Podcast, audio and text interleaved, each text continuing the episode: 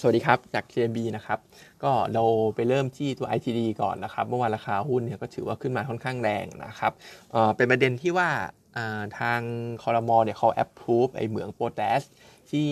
ITD ไปลงทุนไว้นานแล้วตั้งแต่ปี 2004 นะครับ ที่ผ่านมาติดปัญหาเรื่อง EIA ติดปัญหาเรื่องสิ่งแวดล้อมมาตลอดนะครับ แต่ว่าตอนนี้ approve และ EIA ก็ผ่านแล้วนะครับ เพราะฉะนั้นก็ทำให้ราคาหุ้นวิ่งขึ้นมา แต่เรามองว่าตรงนี้เป็นโอกาสในการขายทำกำไร take profit ซะ เพราะว่าพื้นฐานจริงๆ ITD เนี่ยยังไม่ได้ดีเท่าไหร่ แล้วก็ประเด็นเรื่องหมอนโพแทสเนี่ยจริงๆ ความน่าจะเป็นที่มันจะรันต่อไปเนี่ยหรือว่า โปรเซสมันขยับไปมากกว่านี้มันค่อนข้างยากอยู่เหมือนกันนะครับไม่ว่าจะเป็นเรื่องแรกเลย ถึงแม้ EIA จะผ่าน แต่ว่าชาวบ้านแถวนั้นเนี่ยยังต่อต้าน NGO เนี่ยยังต่อต้าน เพราะว่ามีผลกระทบเยอะ ไม่ว่าจะเป็นเรื่องของการใช้น้ำที่มากขึ้นนะครับรวมไปถึงตัวพื้นดินซุดอะไรพวกนี้ดินซุดดินถล่มอะไรพวกนี้นะครับเพราะฉะนั้นก็ตรงนี้อาจจะยังไม่ผ่านแล้วก็เป็นชาวบ้านเขาคัดค้านกัน ซึ่งถ้าเราดูตัวอย่างในอดีตก็คือเมืองอัคราสองสามปีที่แล้วเนี่ย เหมืองนั้นเนี่ยลันนิ่งแล้วนะครับ แต่ว่าชาวบ้านขัดขานกันสุดท้ายปุ๊บ รัฐบาลลุงตู่เนี่ยเขาใช้ม .44 สั่งปิดเหมืองทิ้งไปเลยนะครับ เพราะฉะนั้นตรงนี้ก็คิดว่าถ้าประชาชนคัดค้านอะไรอะไรมันก็อาจจะไม่ได้โปรเกสต่อก็ได้สำหรับเหมืองตัวนี้ รวมไปถึงอีกเรื่องหนึ่งก็คือเรื่องของเงินทุนเนี่ยในการสร้าง เหมืองอันเนี้ยมันใช้สักประมาณ 30,000 กว่าล้านบาท ซึ่งมันเป็นโปรเจกต์ระหว่างทาง ITD กับกระทรวงการคลังนะครับ ITD ถือ 90 กระทรวงการคลังถือ 10ถือ10เปอร์เซ็นต์สามหมื่นกว่าล้านก็แบ่งตามสัดส่วนกันไป ซึ่งถามว่า ITD จะมีตังมาลงไหมก็ต้องบอกว่ายากหน่อยเพราะว่า DE ratio เนี่ยเกือบ 3 เท่าแล้วสำหรับ ITD ในขณะที่กระทรวงการคลังเอง ที่ผ่านมาในอดีตเนี่ยเหมือนเขามีการไปลงทุนเหมือนกับ บริษัทหนึ่งในตลาดหลักทรัพย์เหมือนกันนะครับ แล้วก็มีการเรียกเพิ่มทุน แต่กระทรวงการคลังเนี่ยไม่ยอมเพิ่มทุนเข้าไป เหมือนเขาก็ไม่มีตังค์เท่าไหร่นะครับ เพราะฉะนั้นก็เรื่องของแหล่งเงินทุนในการสร้างเมืองโบสแลตรงนี้ ก็จะน่าจะเป็นปัญหาเหมือนกัน นอกจากเรื่องของการต่อต้านจากชาวบ้าน จากชาวบ้านจาก NGO นะครับเพราะฉะนั้นเองเนี่ย โอกาสเกิดยากความน่าจะเป็นน้อยมากเลยครับ ตรงนี้ราคาหุ้นเราคิดว่า take profit ทิ้งไป เราแนะนำขายอยู่แล้ว target price เรา 1.5 นะครับ based on price to book 0.6 เท่า จริงๆ เอาลุก ITD เนี่ยนี่เยอะเป็นขัดทุนมาตลอด ยังไม่ได้มีอะไรด้านบวกเท่าไหร่ ทีนี้ลองไปพูดถึงความน่าจะเป็นเป็น best case บ้างนะครับ ถ้าอันนี้ up and run ได้ ใช้เวลาสร้างประมาณ 4 ปี จะทำให้จะมีรายได้ใน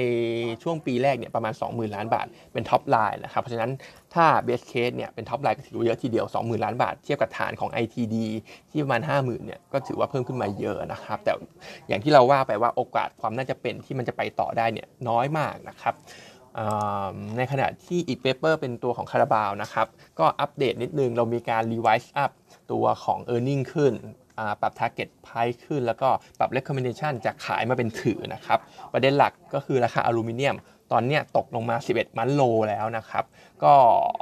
จาก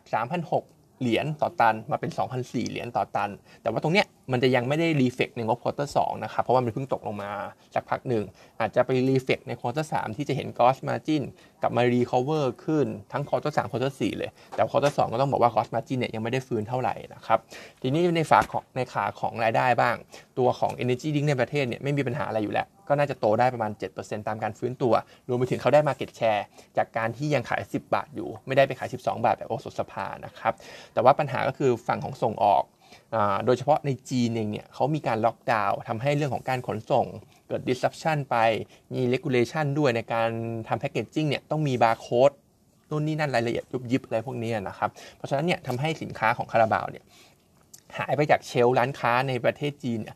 หลายเดือนทีเดียวนะครับ ซึ่งตอนนี้เหมือนลูกค้าก็น่าจะลืมๆกันไปแล้วเพราะคู่แข่งมันเยอะนะครับ เพราะฉะนั้นการที่จะ re-enter กลับเข้าไปหรือ boost ยอดขายกลับขึ้นมาในจีนเนี่ยค่อนข้างลำบากเหมือนกันสำหรับคาราบาวเขาเพราะฉะนั้นตัวส่งออกเนี่ยจะยังดูไม่ได้ดีเท่าไหร่ เพราะจีนหายไปเยอะนะครับจีนเนี่ยอาจจะติดลบสักประมาณ 70%เยอะเยอะเลยด้วยซ้ำนะครับ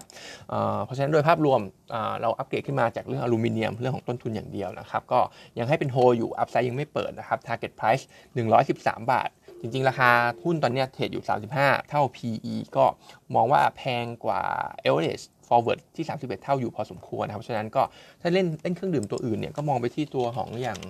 โอสดสภาหรือเซเป้ที่ดูทรงแล้วเป็นเทนขาขึ้นได้ประโยชน์จากค่าเงินบาทดีกว่านะครับ